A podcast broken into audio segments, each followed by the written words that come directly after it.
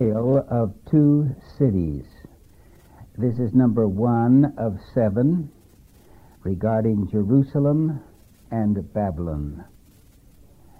This is a very special presentation in which you will discover it is unlike anything that I have previously given. It was my plan to present these messages next year, but after much study and prayer, the Lord has impressed me that there will soon be laws passed that will make it impossible to present the facts that will be given in this series. So, in keeping with God's will, I begin the first of these studies, which has to do with two very important cities. The first is known in God's Word as Jerusalem, and the other is called Babylon.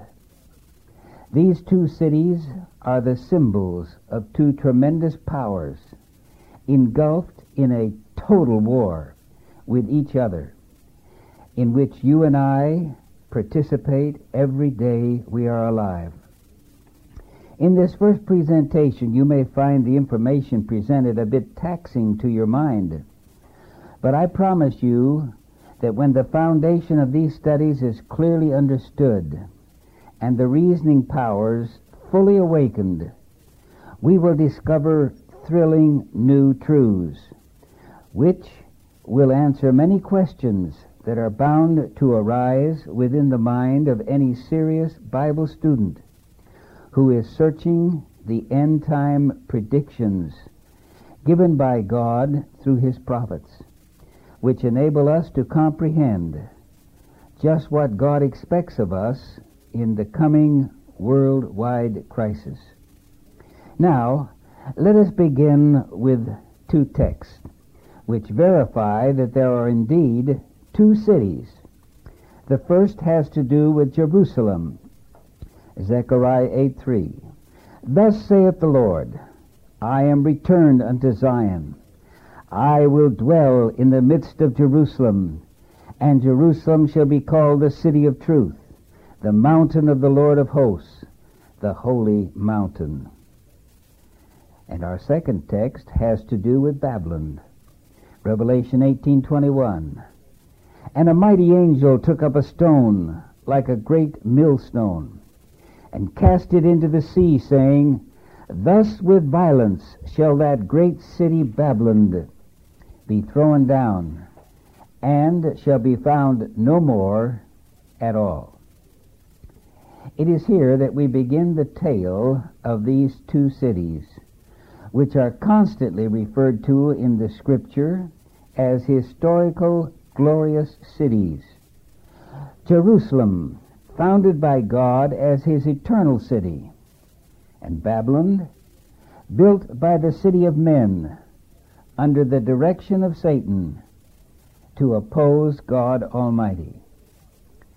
Throughout the Bible and the spirit of prophecy, the history of these two ancient cities is pictured vividly and accurately. But they are also projected into our day and beyond to the end of time. These two cities are not confined to some specific area, nor are they given to any nationality for these cities include the whole earth of both the good and the bad there are therein.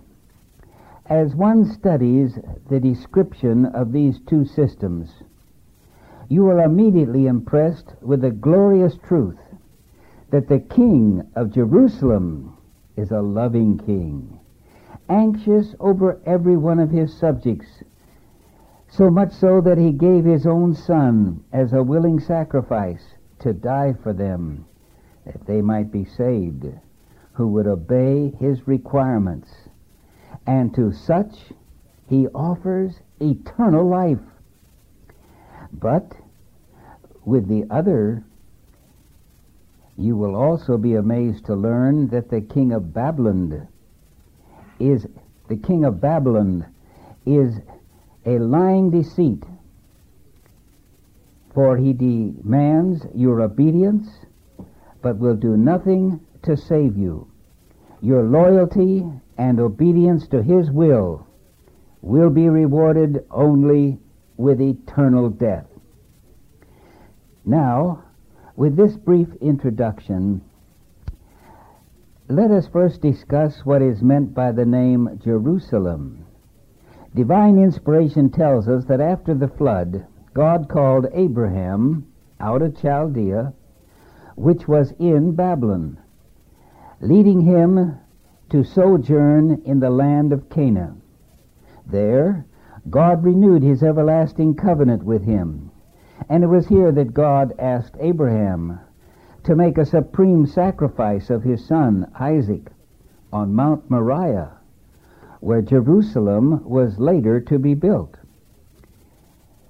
At that time, Melchizedek lived in this mount in a city called Salem, meaning peace, where he was the priest of the Most High God, to whom Abraham paid his tithe. Now you can see by these events that this was a very sacred spot to God. But Satan, knowing that this was a place of importance, seized control of Mount Moriah, planted his idolatrous inhabitants of Canaan to hold this spot in the very midst of Israel. And it was not until the time of King David that Mount Moriah was finally captured and made the capital of Israel. It was then called Jerusalem, the city of peace. Now the Israelites, who were a chosen people of God to accomplish his purpose on earth, were able under David's son to erect Solomon's temple on this very sacred spot. And God hallowed this temple by his divine presence. It was God's purpose that from Jerusalem the Jews would evangelize the world. As we read in Hebrews 2:14 until the earth was filled with the knowledge of the glory of God as the waters cover the sea. But instead of Israel fulfilling this glorious destiny, we read in Psalm 78:41, they turned back and tempted God and limited the Holy One of Israel.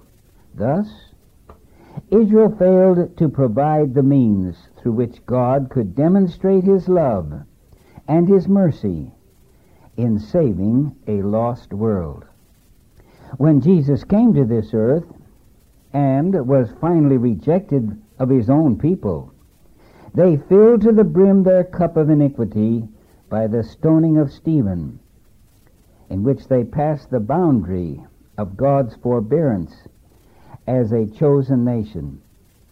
As a result of their refusal to meet the provisions of God's covenant, the Jewish nation has been scattered throughout the world. What a sad testimony to the fact that a people so deeply religious and students of the Word of God could miss their great objective.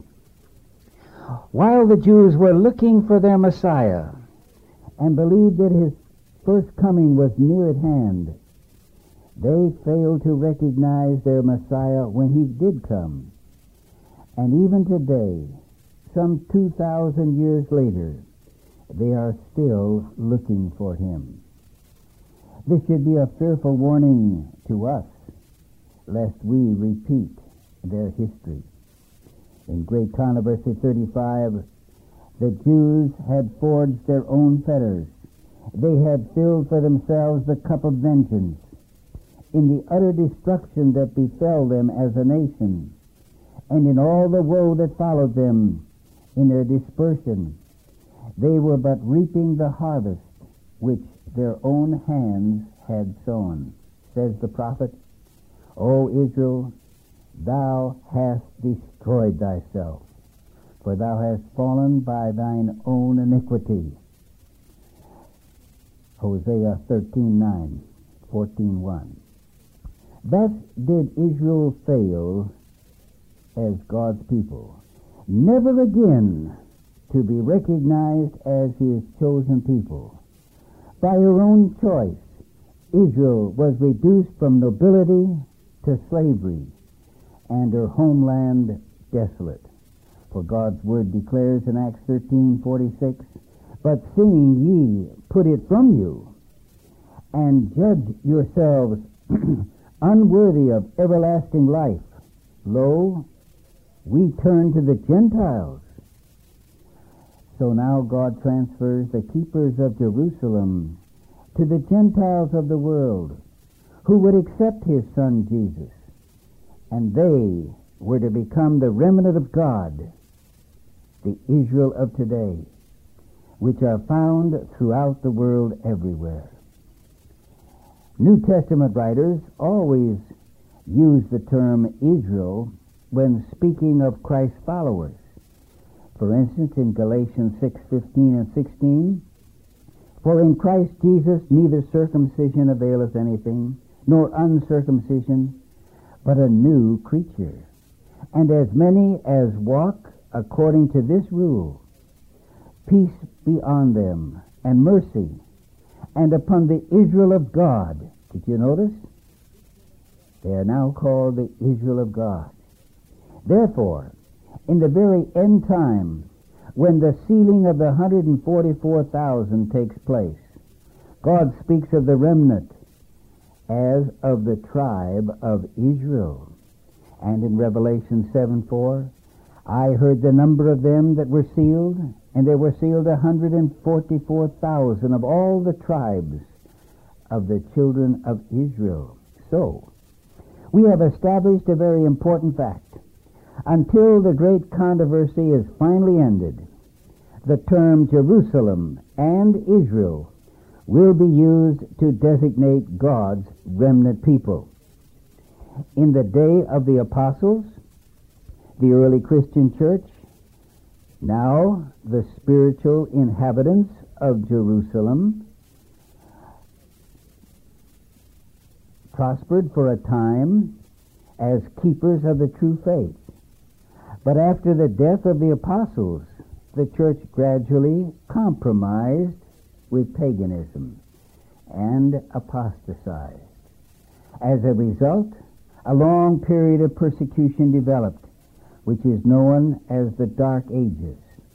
During this time, God was almost forgotten, and the Word of God scarcely known.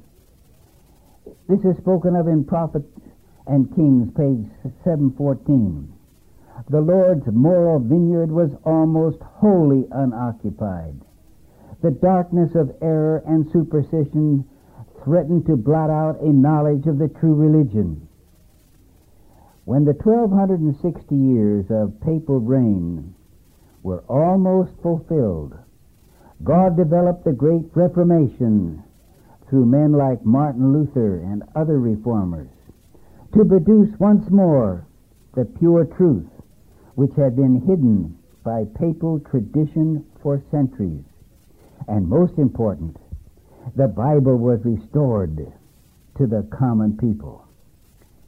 But, sad to say, the reformers failed to follow the increasing light. Apostasy once more began to develop in the leaders preceding the date of 1844, when God foretold through Daniel that the last judgment would commence. in preparation for the judgment message, God opened the understanding of individuals in many lands around this world to discern the soon coming of Christ. Thus, the second coming was heralded to the world the first angel's message of Revelation 14 was followed by the midnight cry in the summer of 1844, proclaiming the second angel's message that Babylon is fallen and to flee out of the midst of her. Thus it was that God's true church came out of hiding and was once more again established at the time that God predicted it would in the end of time. Both Isaiah and Ezekiel speak of this. Isaiah 11:16, and there shall be an highway for the remnant of the people, which shall be left from Assyria like as it were to Israel. in the day that he came out of the land of Egypt.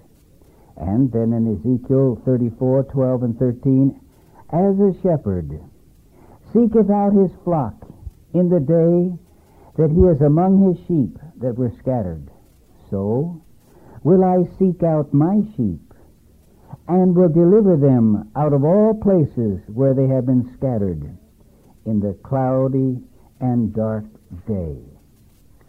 Through the remnant within the church city of Jerusalem, the Lord hath set his hand again the second time to recover. God will finally accomplish his purpose and fulfill his promise. For all the promises and prophecies made of old Jerusalem are unchanged and yet to be fulfilled. We read of this in manuscript 405. We are numbered with Israel. All the promises of blessings through obedience are for us. And sons and daughters of God, page 13, the church is God's fortress, his city of refuge. It is still God's plan that through the inhabitants of his city, Jerusalem, God would proclaim and preserve his truth, sending the gospel to all the earth, inviting every nation, kindred, and tongue and people. God has spoken, Isaiah 55:11. So shall ye go out with joy, and be led forth out of my mouth. It shall not return unto me void, but it shall accomplish that which I please, and it shall prosper in the thing whereto I sent it. It is God's purpose to reestablish righteousness over the iniquity that abounds. That which he intended to do through ancient Israel, he will accomplish through his remnant church.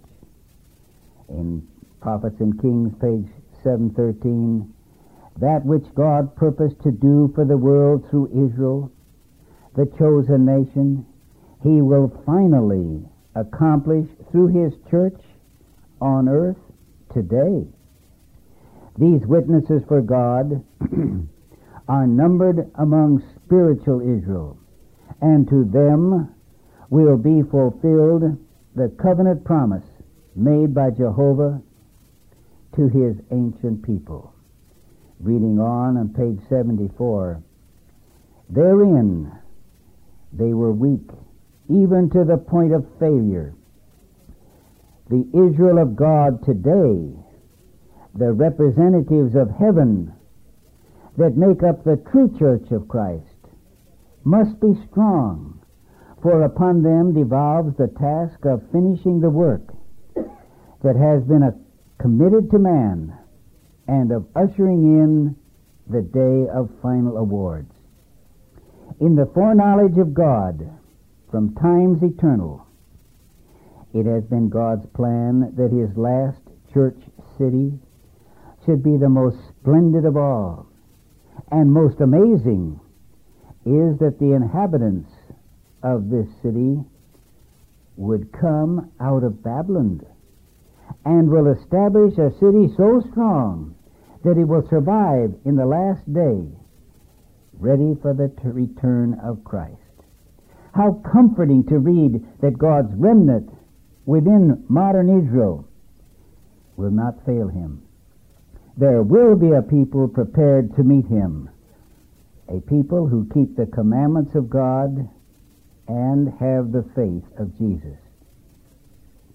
It was of great interest to me to discover that in the 1888 edition of The Great Controversy, on page 266, that Ellen White quoted Revelations 11:2, which reads, "The holy city shall they tread underfoot forty and two months," and that she inserted here the words, "the true church."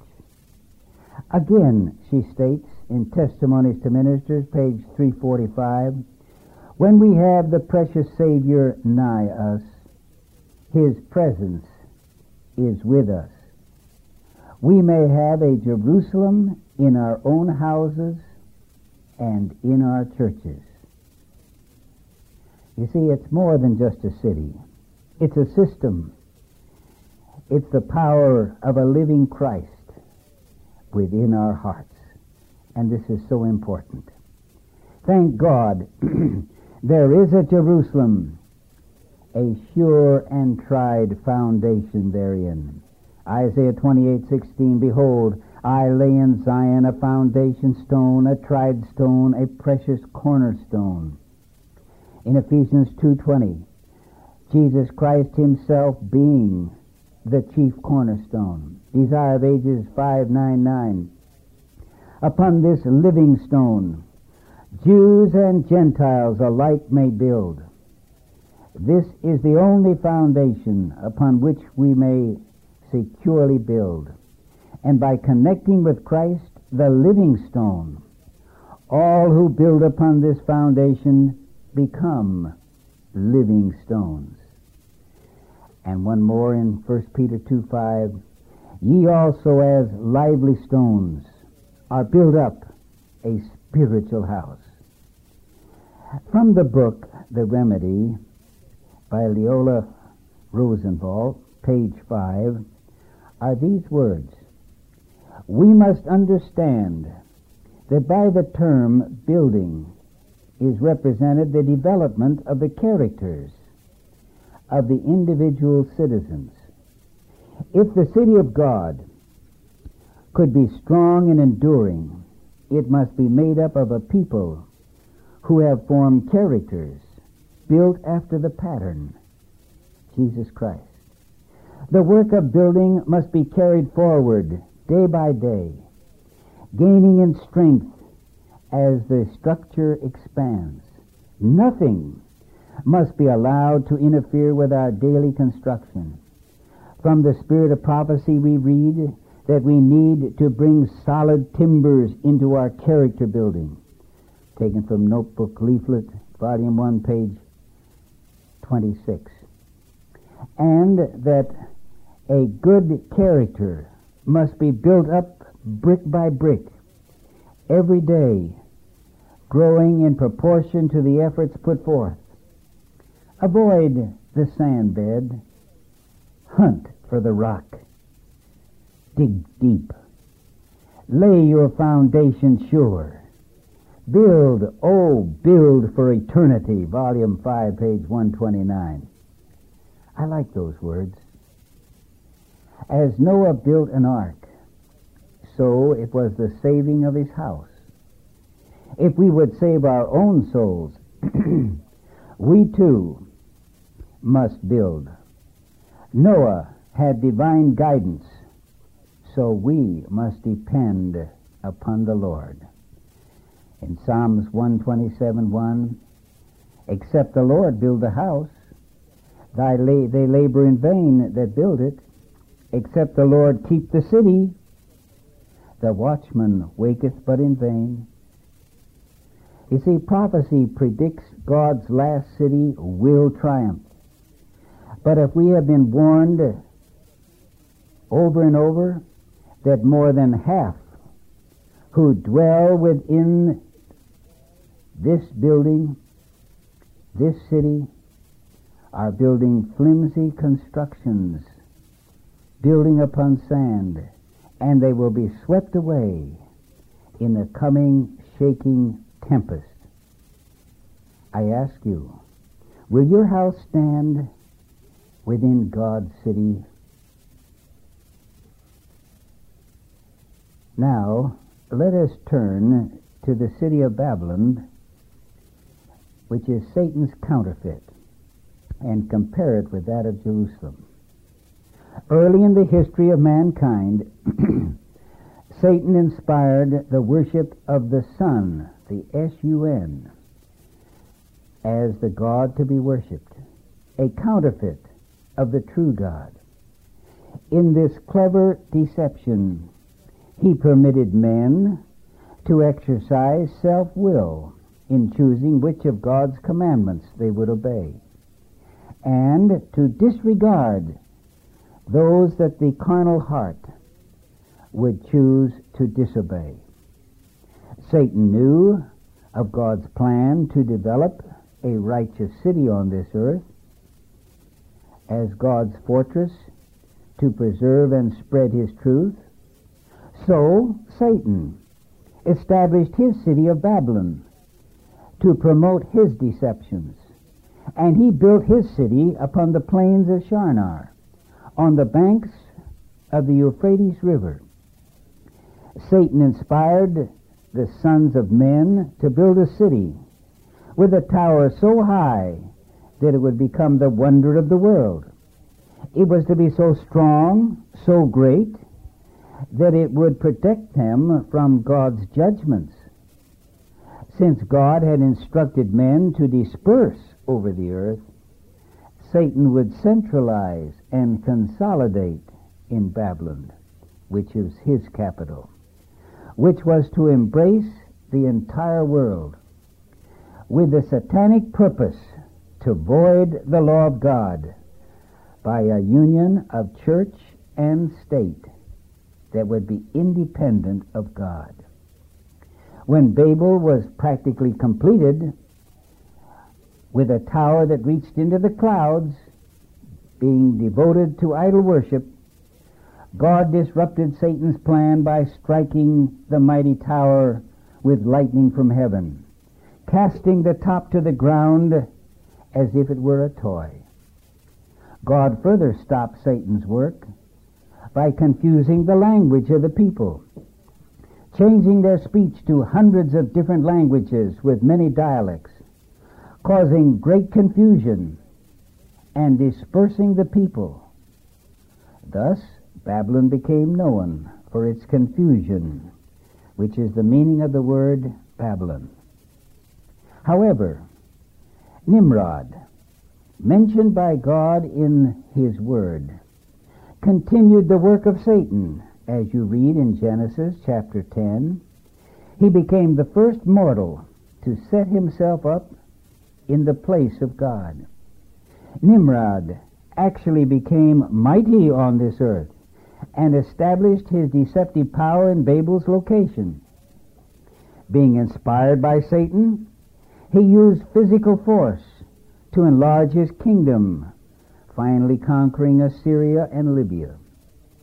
His empire lasted for some 1300 years, and Satan used Nimrod's wife, Semiramis, to develop the strategy of a counterfeit salvation in the form of pagan idolatry, which spread over the world. Thus you have the worship of the sun, moon, and stars, represented by Nimrod, Semiramis, and Tammuz, her illegitimate son. Centuries later, about 747 BC, the descendants of Nimrod built the city Babylon upon the ruins of old Babel. No city before or no city after has ever equaled its power and magnificence. For Babylon was to be Satan's counterfeit of the New Jerusalem in heaven.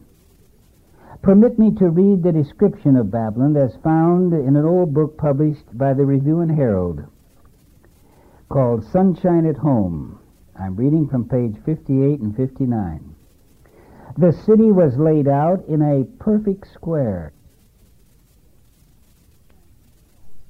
On each side or 60 miles in circumference. This was the length of the wall, which consequently enclosed a space of 225 miles. The wall was of immense structure, 87 feet thick, 350 feet high. The space within the walls was divided into 676 squares with two miles and a quarter in circumference by 50 streets, 25 each way, crossing each at right angles. These streets were each a 150 feet wide and 15 miles in length. Besides these, there was a street running around the entire city just inside the wall, 200 feet wide All these together made 810 miles of streets. Through the center of the city, from north to south, passed the river Euphrates. On either bank, through the entire length of the city, was built a large quay, and a wall as thick, though not as high as the outer wall. On each side of the city were 25 gates of solid brass, opposite each of the 25 streets that entered the city on every side. In the river walls were 50 more gates, through which the 25 streets that crossed the river passed on either bank. Thus Babylon had a hundred and fifty gates of brass. There stood the temple of Belus, three miles in circumference, its central tower raising up higher than the pyramids of Egypt, is supposed to have been the original Tower of Babel, built soon after the flood. Just this side of the temple of Belus is seen another structure. This is one of the royal palaces, three and a half miles in circumference. There was another one eight miles in circumference on the other side of the bridge across the river. And there was a subterranean passage under the river connecting these two palaces. The hanging gardens constituted another wonder of this royal city. Immense structures containing vast quantities of earth, resting in arches, rising tier on tier. They equaled in height the walls themselves, and with grottos and castles, and full grown forest trees, they seemed like veritable mountains of beauty and verdure, which they were designed to intimidate. I could go on reading, but I must continue. Babylon's wickedness also increased. As she indulged in debasing idolatry, God gave King Nebuchadnezzar a warning of a great image whose head of gold was soon to be swallowed up by another power. But Nebuchadnezzar determined that his kingdom was to last forever. And so he made an imposing image, all of gold, on the plain of Dura. You know the outcome, for you have read the story. Next, during the reign of Belshazzar, the wickedness of Babylon became so great that God commanded the city to be destroyed, which was thought humanly impossible by its builders. But one night, beneath the river gates, marched the agents of prophecy. The alarm was sounded Babylon is fallen. God further stated that this literal city was never to rise again. And so, the place is desolate today. But although the literal city was destroyed, the name of that city did not cease. For God continued to use the name Babylon to portray the synagogue of Satan which is built upon pagan idolatry, which continued in the kingdoms of the Medes and the Persians, Grecia and Rome. It was not until Christ was born in Bethlehem and the apostolic faith spread to all the world through Christianity that the pagan power began to crumble. But the devil was prepared for such a change with an even greater deception. For he then developed within the seven hill city of Rome the papal power, in which Satan continued his deceptive strategy under the name of Christianity.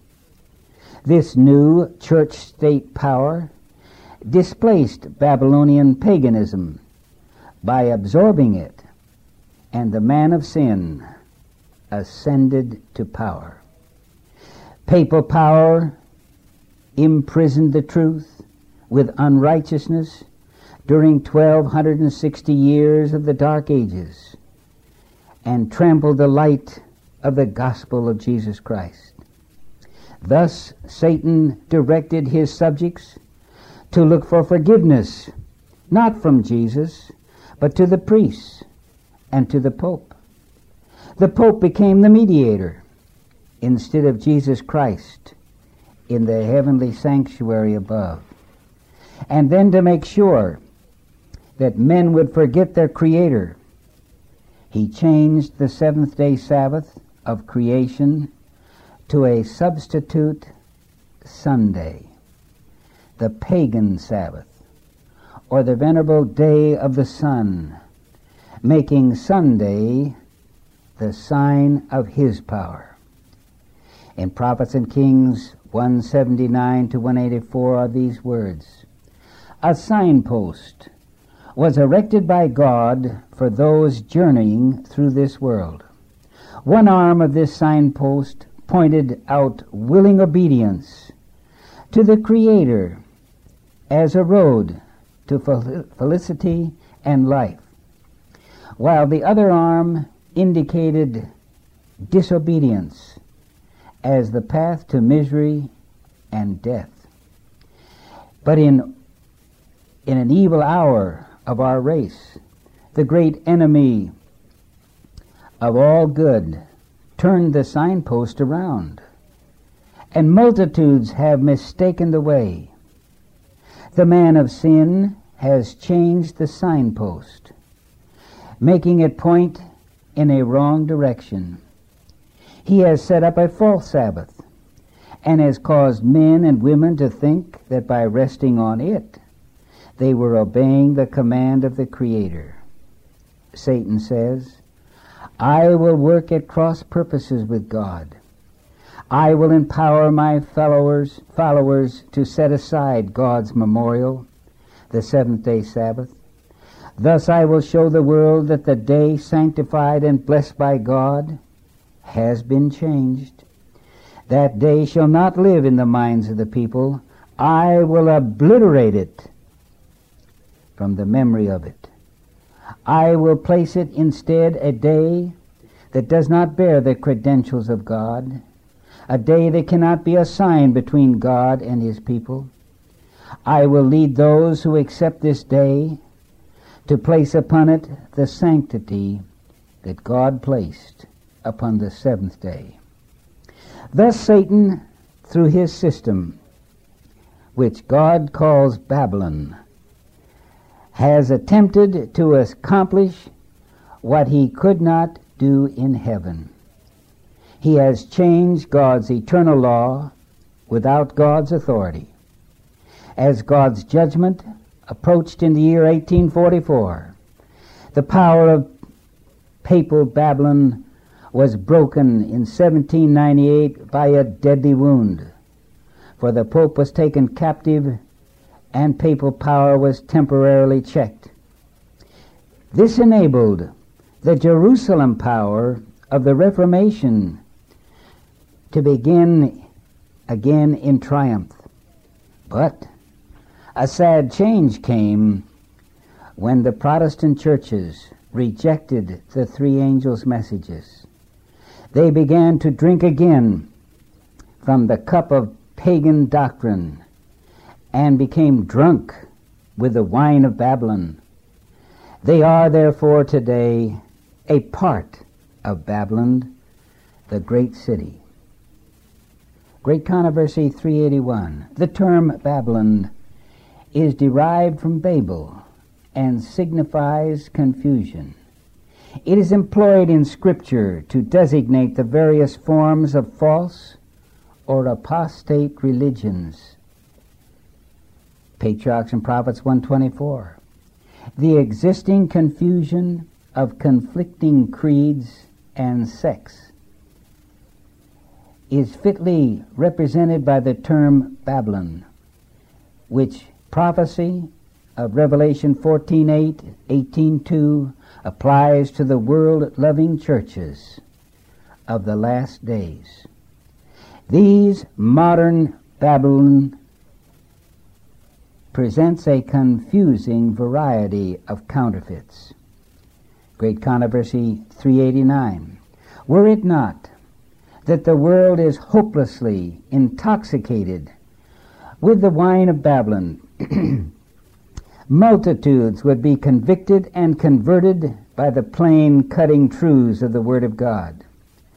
But religious faiths appear so confused and discordant that the people know not what to believe as truth.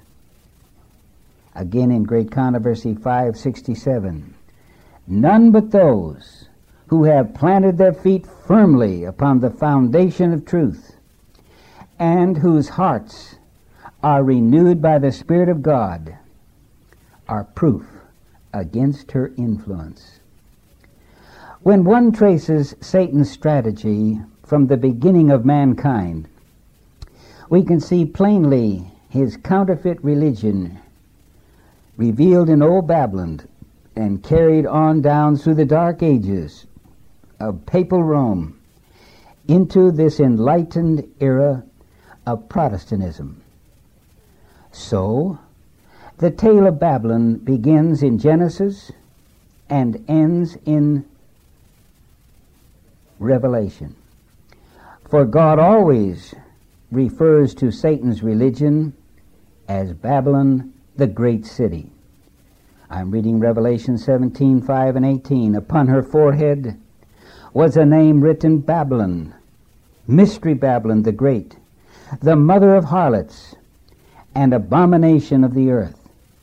And the woman which thou sawest is the great city, which reigneth over the kings of the earth. As we near this end time, Satan becomes more deceptive, calling the earth's inhabitants to build him a magnificent city. It is to be a new world order, a one world government. He cares not what one believes, so long as it is based on error. This new world power is to become so great under the control of the papacy that Satan believes he will be able to win the battle when Christ returns, so that he himself will be able to reign in this world as King of Kings. But Satan has no rock in Babylon to build upon. For in Babylon, Satan is its chief cornerstone, and his structure is built on nothing less than sand. Every doctrine of Babylon is supported by unbiblical self worship. However, not all that are living in Babylon today will be destroyed, for we have been told that the majority of God's people are still to be found within Babylon. These who are honest in heart will soon heed God's call and come out of Babylon. They will obey. But all who build apart from the divine architect will perish. In Desire of Ages 599, multitudes are today building upon foundations that have not been tested.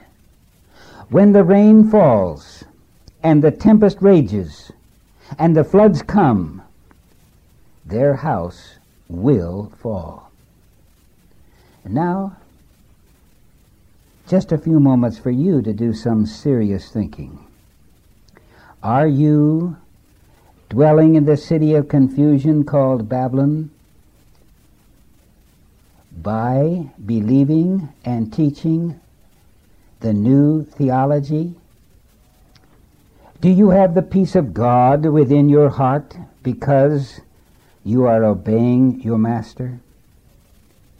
Have you prayed Christ's prayer found in Matthew 26:39? Not as I will, but as thou wilt.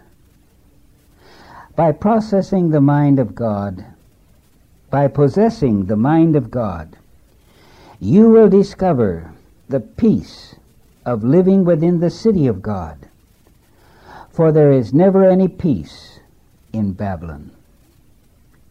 Millions upon millions in these last days have built their homes within Satan's wicked city of Babylon. They are filled with false hopes of ease and of safety. Yet, Modern Babylon is filled with worldly wealth. Her towers of learning are filled with the philosophers of our day. She boasts of a world's vast majority. So she must be right. With Nebuchadnezzar, she explains, she exclaims, Is not this great Babylon that I have built? Well, I trust that in this study you have felt the call of God. For in the tale of these two cities, you have decided to join with God in giving the loud cry to your neighbors, your friends, and to your loved ones, for it is time to come out of Babylon. Revelation 18:4. And I heard another voice from heaven saying, Come out of her, my people, that ye be not partakers of her sins, that ye receive not of her plagues. And so, with this brief background, we are now ready to discuss the warfare that takes place between Babylon and Jerusalem. This will be the subject of tape number two of this series. Don't miss it. Let us pray. Loving Father, we have seen clearly today the difference between Jerusalem and Babylon. O oh God, we pray thee that we may set our anchors deep within Jerusalem, upon the solid rock of Jesus Christ. We pray thee, Lord, that we may ever faithfully obey him. And Lord, help us somehow to give the cry loud and clear to loved ones and friends in the community where we live to come out of Babylon before it is too late. And thus, Lord, we pray thee that thou wilt bless us today as we give our hearts to thee in Jesus' name. Amen.